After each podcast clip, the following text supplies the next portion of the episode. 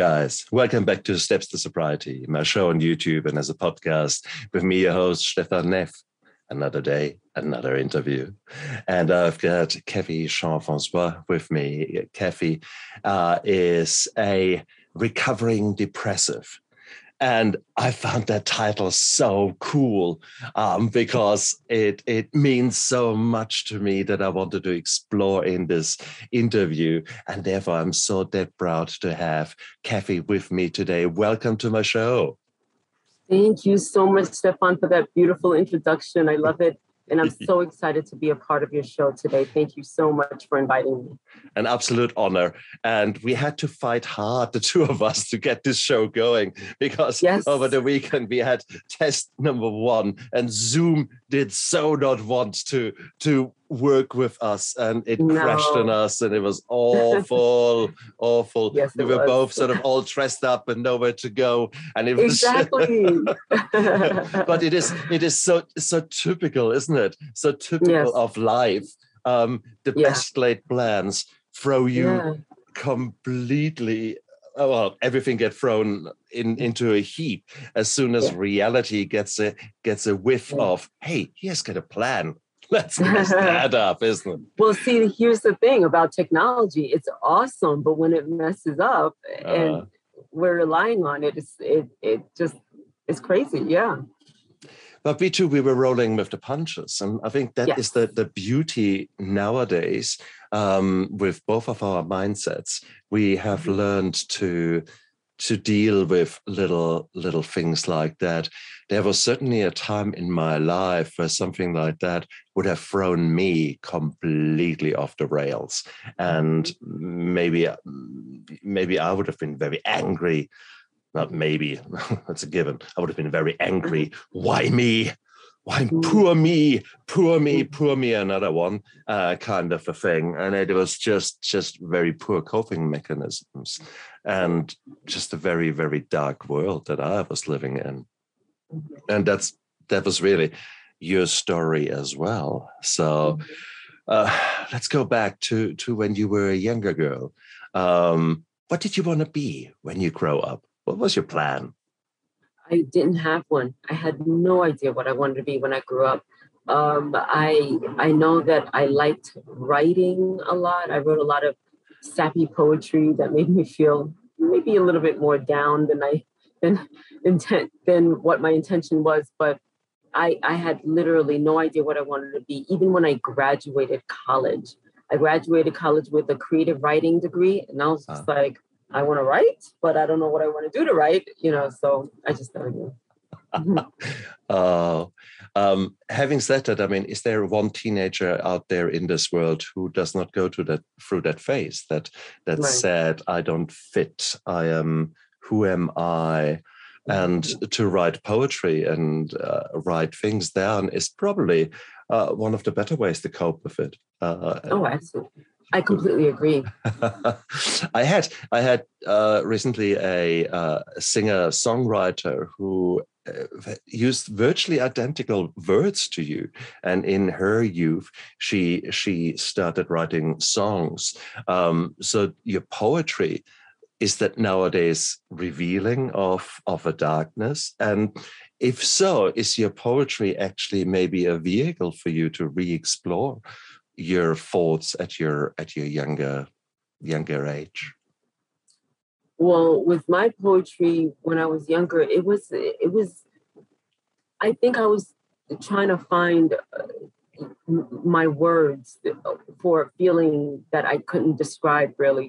Um, I didn't focus on, you know, how I was feeling. It just whenever I was in a depressive mood, whenever I was in that deep, dark hole of depression, I didn't know how to explain it. So I never had the words for it. The poetry that I used to write was poetry about lost love. I used to be in love with people who I who probably never noticed me. And I, like, you know, I wrote about that, but nothing about, you know, how I was feeling whenever I was, I was feeling depressed. Well, is that not a whole genre? Is that not country and Western defined? Yeah. So you would be yeah. you would be very at home in these kind yes. of songs. Yes, that's so true. uh, uh, I did actually the same uh, when I was seventeen, eighteen. So I, I've got these songs. They're absolutely awful. Um, there are. But it was, it was, I can very much relate to it. So it is, yeah. it is, oh God. But they served the purpose at that time, didn't they? Correct. Absolutely correct. Mm-hmm. And maybe it is uh, an early attempt of verbalizing, of actually, uh, it's just what the heck is washing over you there. And mm-hmm. uh, it is it is weird. Uh, I, can ima- I can remember sitting in the darkness, playing my guitar, singing my song. And it was, oh God, lost love. And indeed, it was the first crushes that, you, that yeah. you've got. Oh God. Yeah. But that was that was when we were young. Okay. Mm-hmm. So, how did that continue? Was this this a drive to write? Did that continue in into your later life? Yes, um, I've I always loved reading books, and I loved writing. When I was uh, probably in high school, I used to write stories that didn't really go anywhere. And then when I studied creative writing and literature in college, we had to take, of course, I had to take a.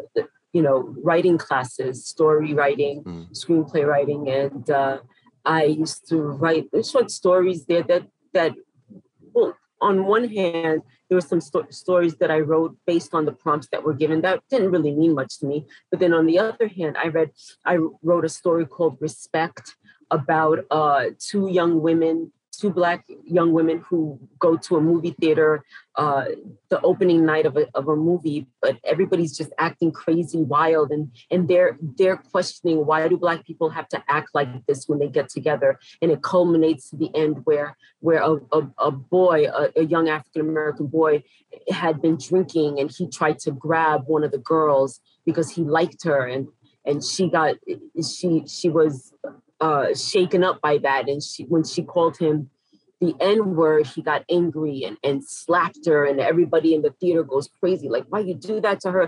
And so that that story was really speaking to how I was feeling about when when when Black people come together, young Black people come together in a movie theater or in some social setting, they they just misbehave and they just go crazy. It's and and and it was something very, very near to me when I was in college, and I wrote that story for class, and I entered it into uh, the, the school's uh, contest for the literary magazine, and I won first place for that story. So I was very, very proud of it. Oh, and it yeah. is, I mean, how how wonderful your insights were there. And uh, well done. That's all I can say. Wow. That sounds like Thank a damn good story to read. I would love to read that. But the question Thank is, you. did you... Did you have the same insight when it came to your own soul, when it came to your own darkness? No, I didn't. And I, I didn't have that same insight until, I'm going to say, I started writing a novel called The Box about a young, you know, uh, executive, magazine executive who suffers with depression. And mm. it has, uh, you know, it's, really affected the way that she deals with people, relationships in her life. And while I was writing that, I would, took very special, not special, but careful note of every time I was in a depressive mood. And I would write it down. How am I feeling right now? And, and, and the way that I was able to describe how I felt it, because I was very, very aware of what I was doing. I was writing about a woman who was suffering with depression, and I was suffering with depression. So every time I was in one of my deep, dark, depressive modes, I uh, I used that to my advantage and wrote it down. And the way that I would describe it was that I was in a deep, dark hole that I could not get out of. And even if I could not get out of it, for some reason, I, I didn't want to, right? It became my comfort blanket. It became something comforting, something that I knew, that I understood in my in my misunderstanding of it, because I didn't really understand all that that uh, the um, all that uh, depression entailed for me at yeah. that time. Yeah. And so I felt like, I really felt like, as I wrote down what I was going through, and I and I write this in one of my blog posts. Um, well, that that in one of a blog a blog post that has not yet been published. Uh, I will be publishing in the next week. I wrote down, I, I felt like my writing down how I felt sort of gave me my power back. I don't know if that makes sense. It was like me immersing myself into my writing to really, really focus on what I was feeling in my depressive state. And I, I was able to take back my power. Like it, it's as if me t- taking this feeling and just throwing it away, giving it to the page, letting it live there. And I felt like that that was one of the things that I did that helped me start to overcome the depression that I was feeling. And mind you, I didn't realize that I'd done this only until a few weeks ago when I started writing the blog post about my depression. Oh, beautiful. Absolutely beautiful. Because that's that just shows the power of journaling, the power yeah. of actually writing something down that deep inside is is in reality a wave of emotion, a wave of neurochemicals washing over your brain. Um, yeah. And that wave, unfortunately, can last hours, days, weeks, mm-hmm. months mm-hmm. sometimes. And it is, yeah. uh, and it's very, very hard. It feels like, it feels, you know, you, you have difficulties actually expressing it. When you say, oh, I, I don't feel any joy, that that doesn't mean much, but if if you actually experience it, it's the most mm-hmm. horrible feeling. Uh, anhedonia, it's the medical term. In other words, you just really don't give a fuck anymore um, mm-hmm. about everything that, that was dear to you, and mm-hmm. that is that is one of those those those big big signs of depression. So. Mm-hmm. But for you, when you were out of interest, were you able to write when you were in your darkness? Or were no. you, no, okay. So it was like, uh, just don't want to. Right. I, when when I was really, really depressed, what I would do is just like probably sit in a dark room or lie down and just cry and just be angry and be annoyed. If my sister asked me a question, I'd give her the attitude and, uh, you know, that type of thing. And I, I was, I, it. Depression has really become something that you you consume yourself into, right? And then it becomes sort of like you're being selfish because it's all about you and all about what you're thinking and all about you being in your head, right? And I was able to write about, uh, so I was able to think about what I was suffering with as I was suffering with it, yes. But I only did that as a means to, as a way to Um, really get into my main character. Mm. So, so prior to that, every time I was going through one of my depressive episodes, I was just going through it. But when I started writing my novel back when I was twenty something years old, I was like, I need to record how I'm feeling right now. And it wasn't an easy chore. I had to find the right words, but I, I managed to do it because I, I had a very specific reason for doing it. Mm. Although that was not clear to you at the time, but it was mm-hmm. uh, that what it written. See, I, th- I think it was clear to you, just not to your to your real conscious. Mm-hmm. Uh, it was clear to you that you needed to shed light uh, on uh, that you need to focus on that that part of you that otherwise was was running you uh, for such a long period of time. You needed to make sense of that. And, yep. and that was your outlet. And how beautiful is mm-hmm. that? Mm-hmm. Regrettably, many of us don't have that insight and don't think positively about it. I would have tried to numb um, that, that darkness. Um, mm-hmm. Were there attempts like that with you? Did you? What did alcohol do to your depression? Or what did it do to your suffering when you were down and had a drink? When I was down and had a drink, it didn't make me, uh, you know, a, a depressed drunk. I became quite happy. And exactly. I liked myself when I was happy. So what did I do? Mm-hmm. I kept on drinking to be exactly. happy. Exactly. And there were times when I would go to social functions from at work. I worked in a publishing company many years ago, and we would go, we we we socialized often, went to bar, whatever. And I, that, that was when I felt most uncomfortable. Social situation, I did not feel very comfortable in. So what did I do? I drank because it served two purposes now. One, to make me happy. Two, to make me more comfortable in my setting.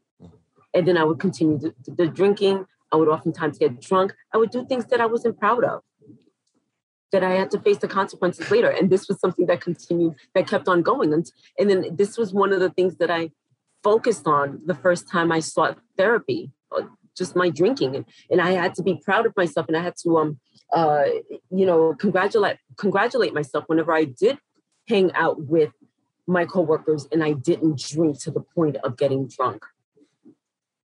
Yeah. But of course, it it served a purpose, and we keep forgetting that. We we keep forgetting that there's the underlying pain there. So people see the addict and the, the way we are drinking, which can often be really destructive. But mm-hmm. um, for us, that wrecking ball is like a lifesaver. It is just, uh, you finally feel good about yourself. All the worries drop away. And mm. for for far too many years in my life, after a, a after about two glasses of wine, suddenly my shoulders were ah relax, mm. and there was this warmth coming from my body, and this this kind of feeling of ah yeah that feels good, and it, it was like this wave of of dopamine hitting me. And it was just an absolute beautiful feeling. But of course, you're chasing that fleeting moment. And regrettably, that is what tolerance is all about. You you drink and yeah. drink, and then it, that wave doesn't come as, as uh, in the way you want it, and you drink more. And yeah. Or the wave has come, and you just want to keep going with that wave, and you drink yes. more and more and more and more. And mm-hmm. before you've blinked, there are two bottles, three bottles there, and you're yeah. you are so no longer. There's nothing happy about that. That is no, that is isn't. Just. You you you referred to the anger. Was that? Were you a very angry hothead when you were younger? Um, I was mostly always angry with myself. Mm. Didn't like myself, right? Always angry with myself, and I, I latched. I latched out, lashed out, excuse me, on onto other people. So I took my anger out on others. Mm. Um, angry with myself because I didn't understand the way that I was. I didn't understand why I was always so, um, you know, like I, I needed things to go my way. I would give people a silent treatment whenever uh, something didn't go my way. Or, it, it it just it just surfaced in in ways that. That I be, I later became embarrassed about. Like, oh gosh, what was I thinking there? Why did I re- react that way? I, why did I act that way? Yeah. Oh, I'm cringing because I can. It it brings back not memories, not real memories, but it brings back so many regrets. The mm-hmm. feeling of regret, which is so well known to me, because you you were shame, full of shame and full of guilt mm-hmm. and regrets as far as your drinking was concerned, as far as your hangovers were concerned, the way you've mm-hmm. treated people, the way you couldn't remember how you treat people, uh, mm-hmm. uh, how you treated people. So it is, uh, this was a horrible time. And I think these negative emotions, they they mm, they are so part and parcel of of that destructive spiral that addiction mm-hmm. and drinking is, as mm-hmm. well as depression is, because they right. two have, go hand in hand, and certainly did mm-hmm. with me. There were damn good reasons why I was depressed. So there was, uh, my life threw me a, a lot of lemons uh, for repeated cycles in my life, but I had just simply no clue how to deal with trauma, no clue what to do. And I don't think I'm the dumbest or the the the, the, the numbest person out there, but um, it is when it came to my own emotions, et cetera. I was at the level of a teenager. I had never emotionally matured to actually deal with uh, challenges the way I deal with them today. Right. And I guess. I guess that the way your story sounds, that was a little bit like you. There was mm-hmm. there was a lot of confusion there. There was a lot of searching from the word go, with you writing the poetry, writing, uh, starting to write the books, et cetera. So that's wonderful. Did you actually also search in reality? Did you seek help? Uh, was that was or was there a stigma attached to you actually talking to someone? Well, I I I was always the quiet, shy, introverted type, so I didn't seek help at first, right? Um, it was my sister who. who, you, you know, she saw, we were, we were very close. We're twins, um, we're fraternal twins. And I, she noticed that I was always, always down, always upset, always crying. And she didn't know how to help me. And she would mention every once in a while, maybe you need to seek a therapist, you need to talk to a doctor, but I never did it until finally one day she was just done. And she's the one who searched it for me. Um, and I finally did see a therapist because of how she helped me. That was her best way of helping me, right? And when I did start seeing a therapist, uh, I was also put into group therapy. So I saw a doctor one-on-one, and then every, I, I forgot, I think it was like every Thursday or so, I would I would be in group therapy where I would be discussing my my issues with other, you know, other people who were in the same in the same boat. And um, my father had then passed away, and because of that, I quit my job, and I no longer had uh, insurance. So I didn't, no longer went to therapy, no longer was on medication. And I had to seek other ways to help myself. But then, it, you know, it, that little depression monster came back mm. and uh, continued, continued ruining my life. And I decided to seek therapy again. And this was, I'm going to say, about six, maybe seven years ago. And I've been seeing the same therapist since then. And I've been working on a lot of issues that I never even considered about what that happened when I was younger. Mm. Just, I, I think it's really helping me. But I think what really, it's not just the talk therapy, and it's not just me writing about depression, but it's just a number of other things that started helping me.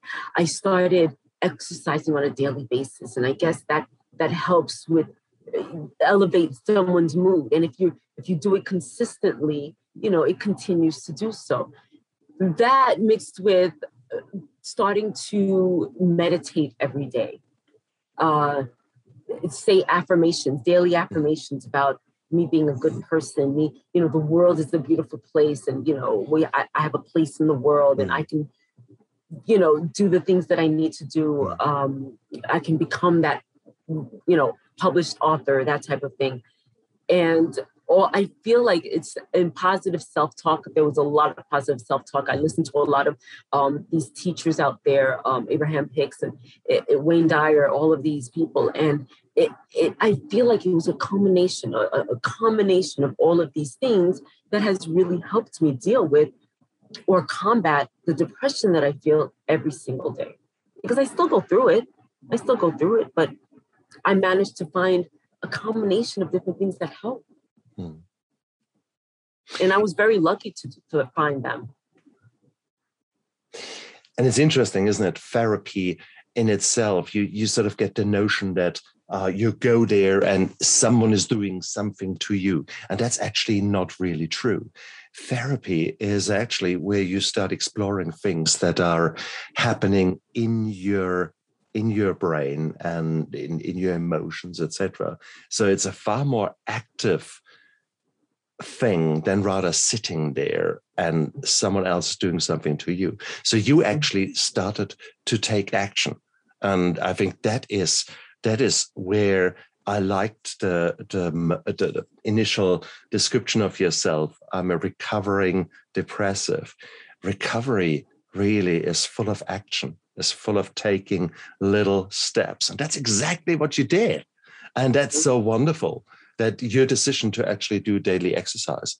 Fantastic. Now, you guys out there, there are actually enough studies out there to clearly show that, um, first of all, exposure to outside and to light is such a beautiful thing. And it gives you that that wave of good feeling, and you can measure that in uh, the way neurotransmitters are being released. So mm-hmm. exercise and being outside is something very positive. The sun is an antidepressant in its own right. And if you then start right. getting your heart rate up, bingo. And you can yeah. study that, that, that feels good.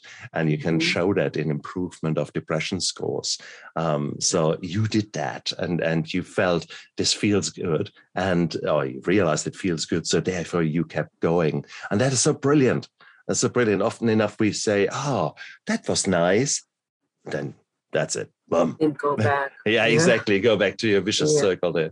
And well done. So starting to take to take action became became normal for you.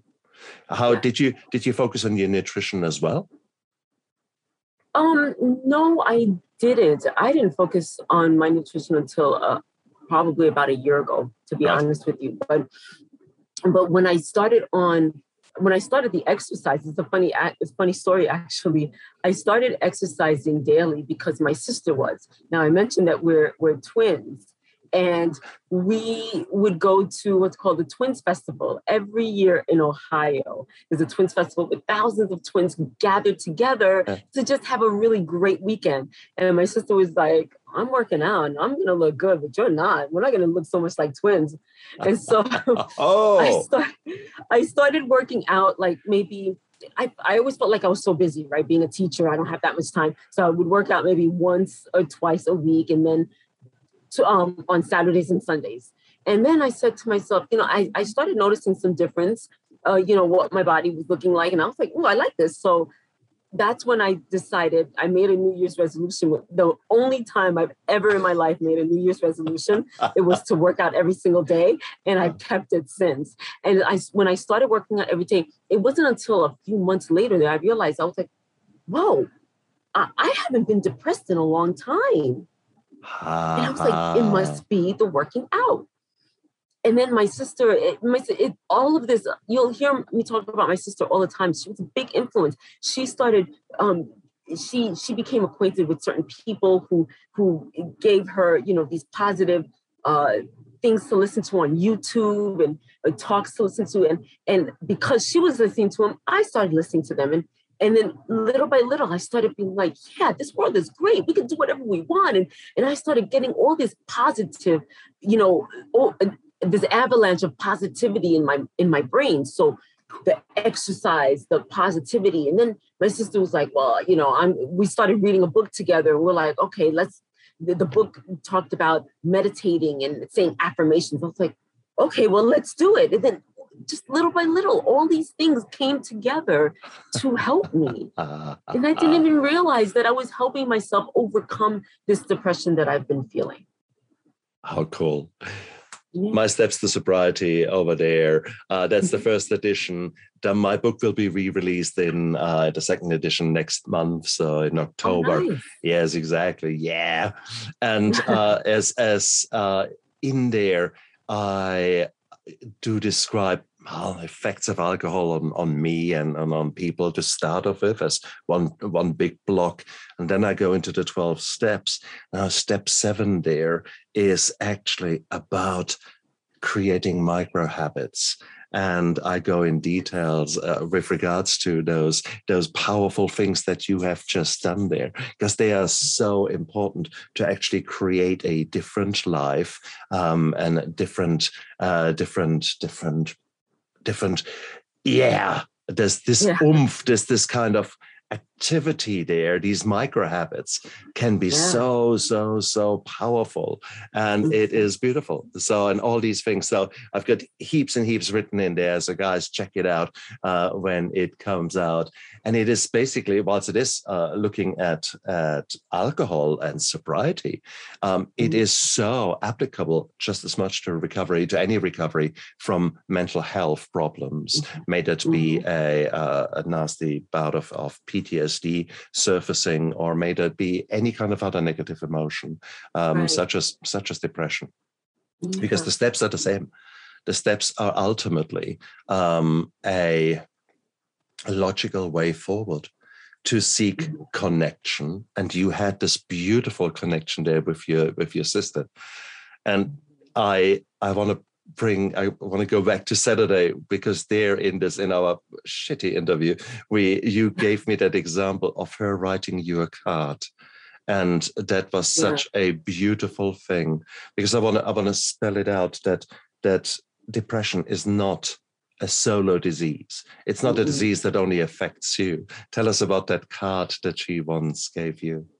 I, I, I, I wonder if I still have it, but I solely remember that during one of my depressive states, my sister had purchased the card from the store. I wonder if she remembers this. I haven't even brought it up to her, but she wrote in the card, you know, so, something to the effect that I, I don't know what you're going through. I don't know how to help you.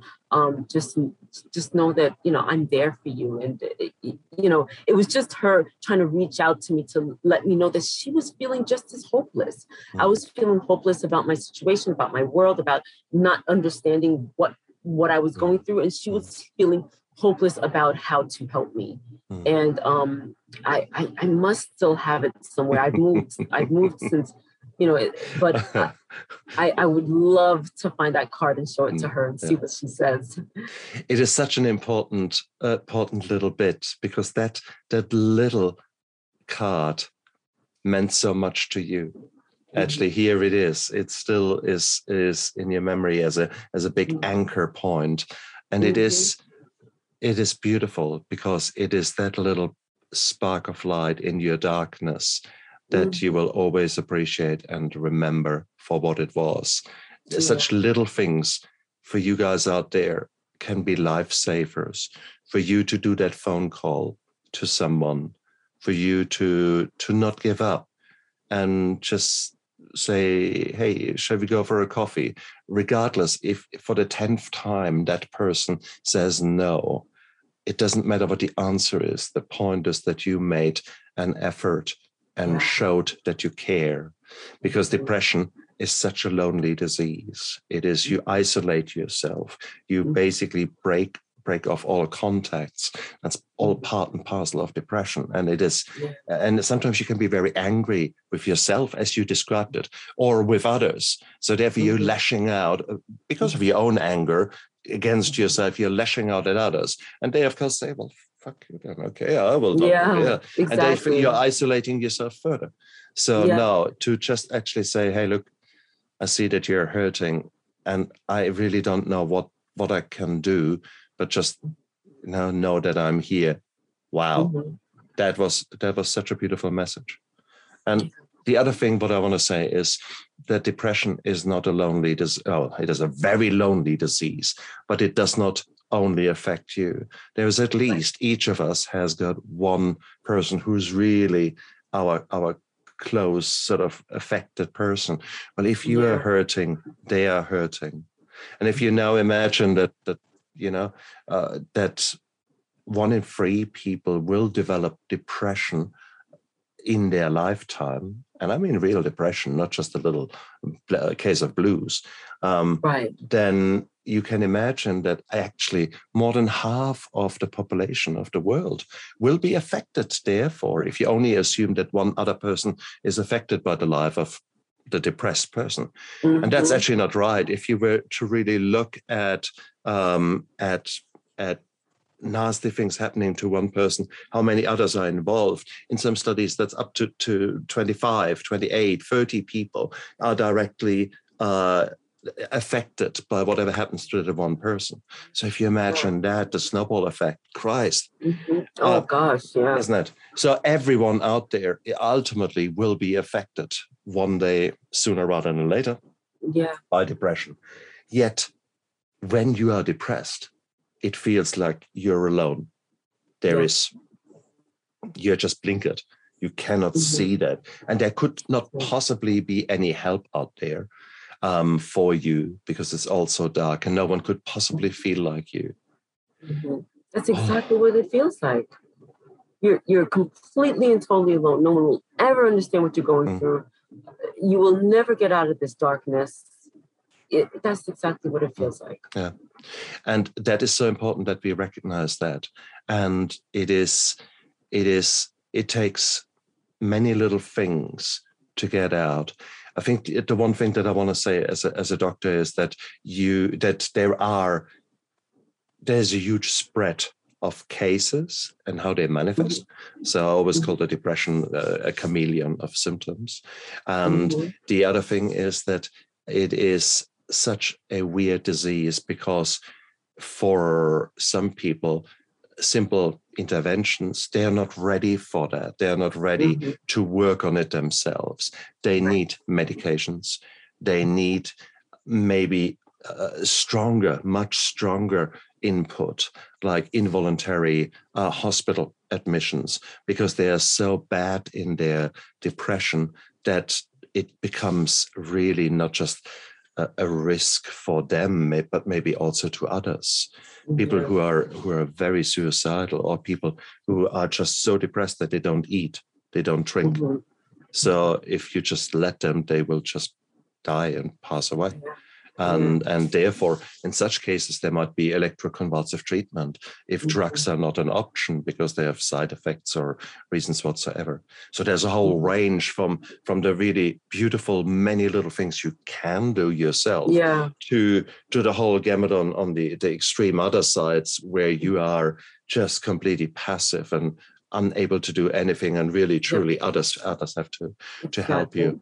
So yeah. therefore we are not saying, brilliant, you are seriously depressed, so from now on have a walk and that's it and nothing mm-hmm. else. Bullshit. No bullshit. Right. No. But, yeah. Because so what um, works for one person will not may not work for somebody else. Absolutely. Exactly. And the other thing you could say, what works for one person might not now work for someone else. Mm. That does not mean to say that six months down the line or in a year down the line, that other person does not get great help from learning to meditate, from uh, le- taking on daily exercise, from stop eating crap and actually putting some, some nutritious and good vitamins into you. Um, right. All these kind of things, they can play a tremendous role, but they, they might just not be at the forefront right now um, right. because that person has got other priorities in treatment. Mm-hmm. So can I ask you, so you, you've studied um, what, what depression can do to people. And so my question is, gosh, now, now, now I lost it. I completely lost my thought. I'm so sorry. Not um, at all. Not at all. It will come back it, to you.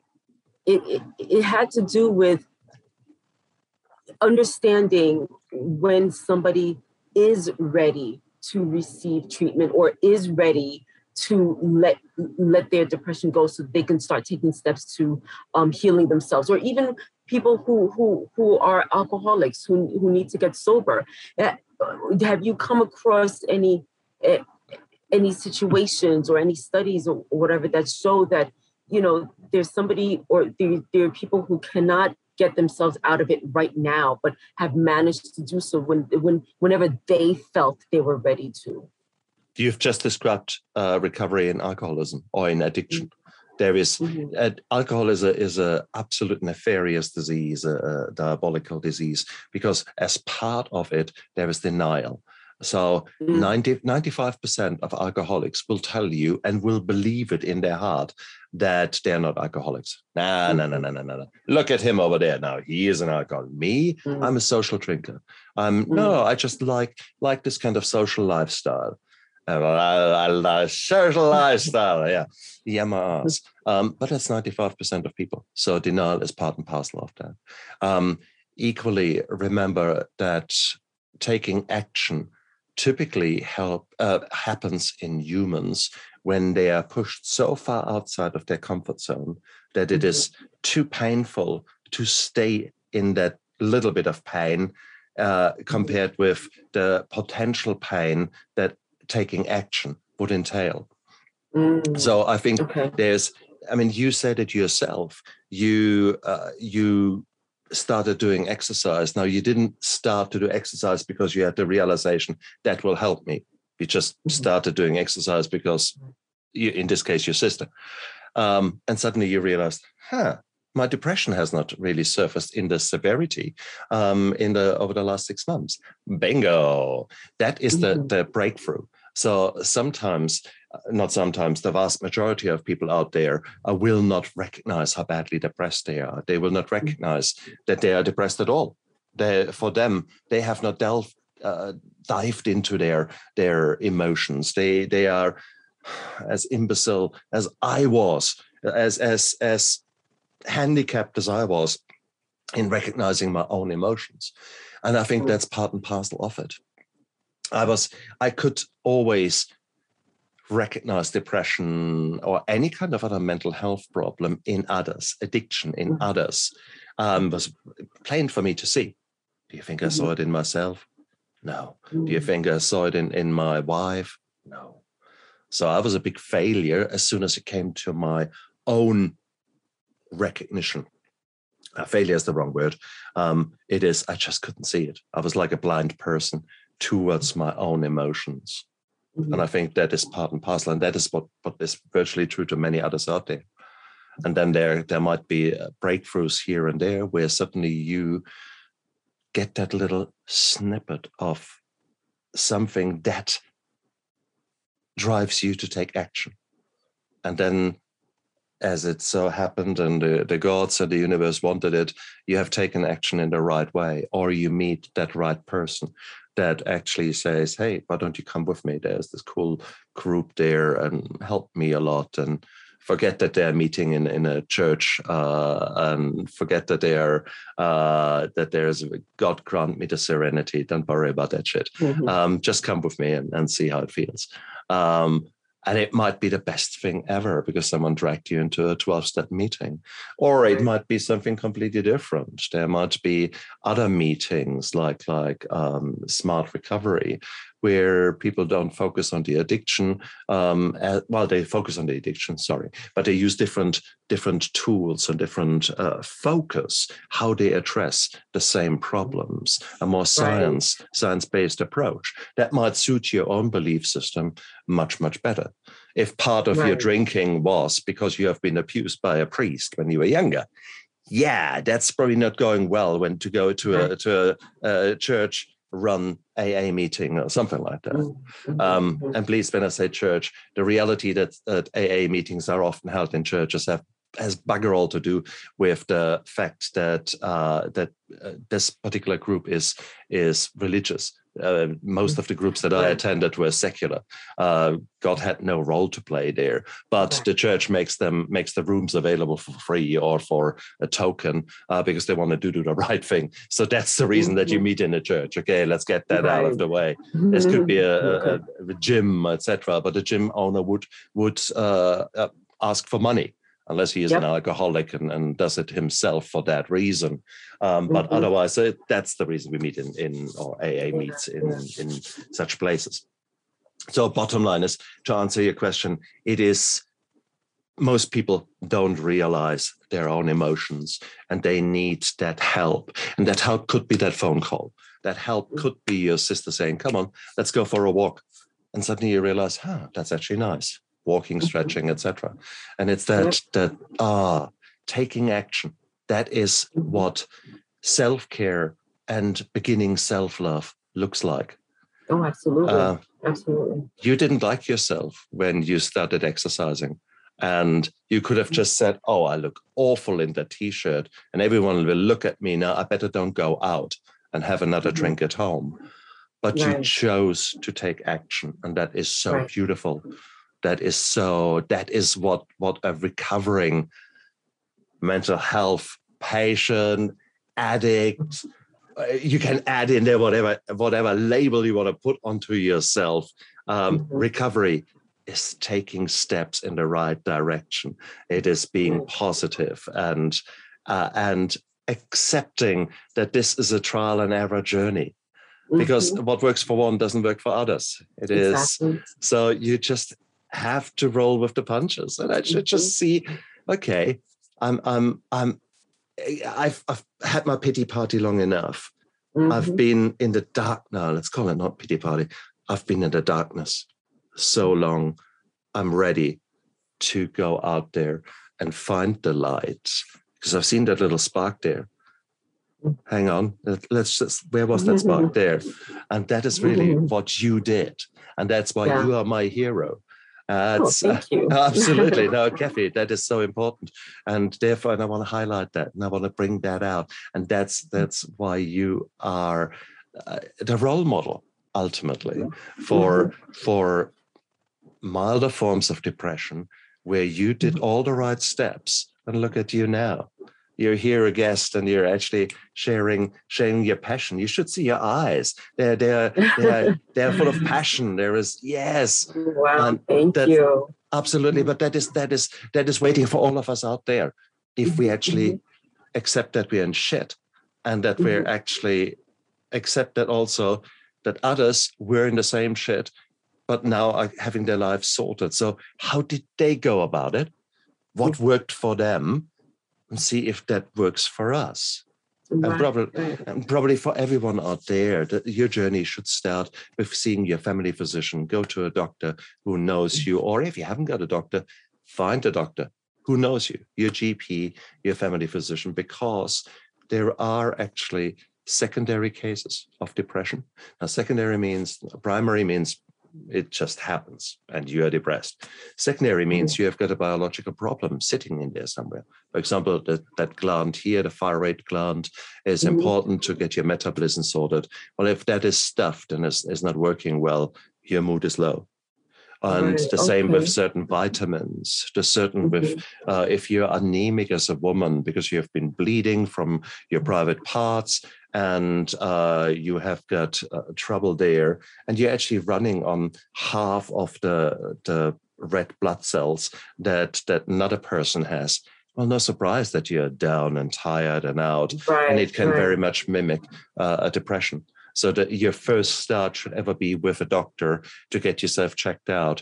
Um, also, you don't know what the resources are in your area.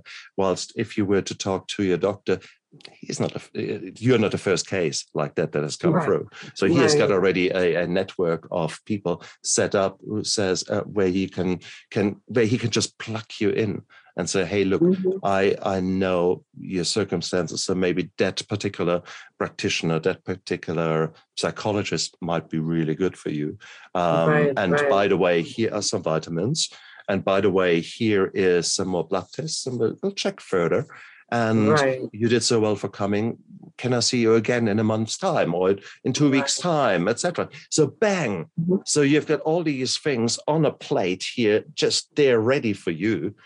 Well, how beautiful is that? That's like a jump start yeah. for a vehicle to get you running yeah. again. And that's that's right. the beautiful thing. So everything that you, Cathy, said is so important. But I, I would like to put it in a bigger framework of, of trying to deliberately have a, a good relationship with a doctor that you see right. maybe once every six months so that he, mm-hmm. she knows you and actually, yep.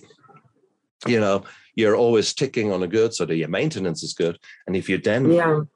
are getting hit by a mood disorder or by addiction or, or, or, or, then this person already knows you and he, she can work from a, from a baseline. And that's so beautiful. So again, yeah. this is, there's so much to be said about, about, again, being active. Because you choosing a G P and you making active decisions to actually say, yeah, it makes sense. I put my car through a, through a service every, you know, half a year, year. So mm-hmm. why should I not put myself through a service every, every yeah, half a year? Exactly. Exactly. We have to keep maintaining ourselves, right? And, so, and this is why I uh, continue to do this on a daily basis. I work out daily. I do my meditations daily, my affirmations daily. Positive self-talk. All of this has to be done daily because I can't be like, oh, okay, I'm I'm feeling really good now. I guess I don't have to ever do this again. No, we have to continue maintaining ourselves, uh-huh. right? And there again is the, the the parallel between treatment of addiction and or management of addiction and management of mental health, because right. the, there is the saying: if you don't work on your recovery, you're working on your relapse, and that, that is so mm. true. So it is. Don't do the, the basics right, and you very soon get the darkness coming back. There's no two ways around there. Exactly. So, oh, Cathy, exactly. you are you are brilliant, and and I'm so grateful that you came onto my show to to highlight sort of those things that you indeed can do yourself. And mm-hmm. um um you, you're you're.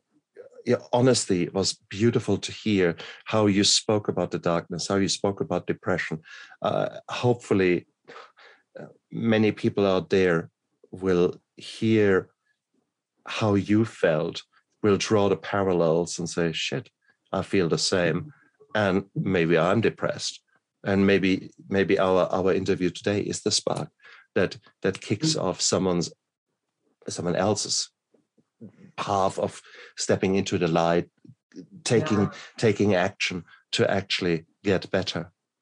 Mm-hmm. Uh, Cathy, if, if people wanted to to learn a bit more about you, uh, can they can they check you out? Um, are there is are you happy to talk to them? How does it work? Yes, yes, absolutely. I'm I'm an open book when it comes to anything really, um, especially the, the depression. Uh, they can find me at uh, https colon uh, forward slash forward slash uh, cathys cross dot wordpress dot com. And that's my blog uh-huh. that I just started about uh, how I am dealing with depression. Uh, they can simply find me on Facebook as well, Cathy Jean-Francois, J E A N F R A N C O I S. And I do have another blog called tied the knot dot com. It's simply T I G H E D, the knot, T H E K N O T dot com. Beautiful. And look down there into the description of the podcast and of the YouTube show, and you'll find all the information in there. Thank and, you.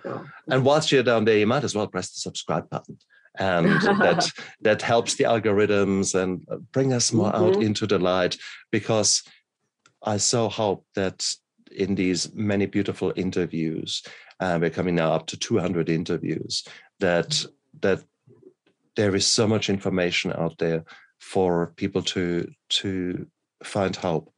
Because that's yeah. really what I want to want to see myself right. as the merchant of hope, the, the bringer of hope, because I didn't have no hope for my own recovery.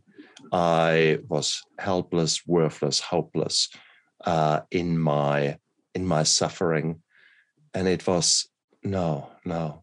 It was a big, big lie that was mm-hmm. actually um, that depression and addiction told me.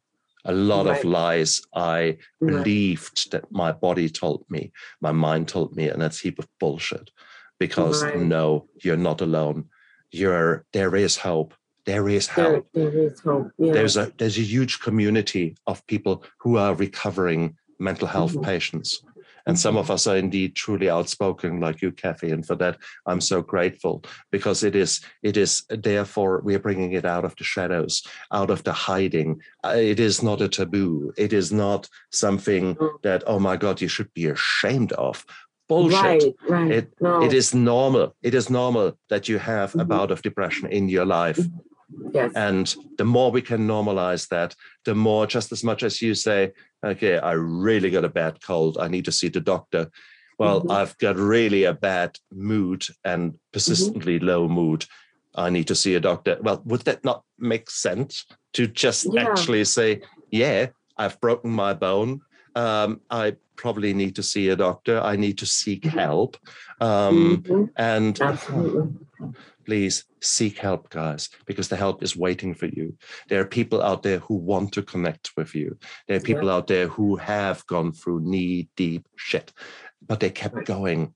And look at where they are now. Look at Cathy now. It is beautiful. The new and improved version. They're on my show. What shall I say? Hey. Exactly. And it's so bizarre. Here we are laughing about something that we would have been mortified to speak yeah. about when we're yeah. in, at the depth of our, our depression.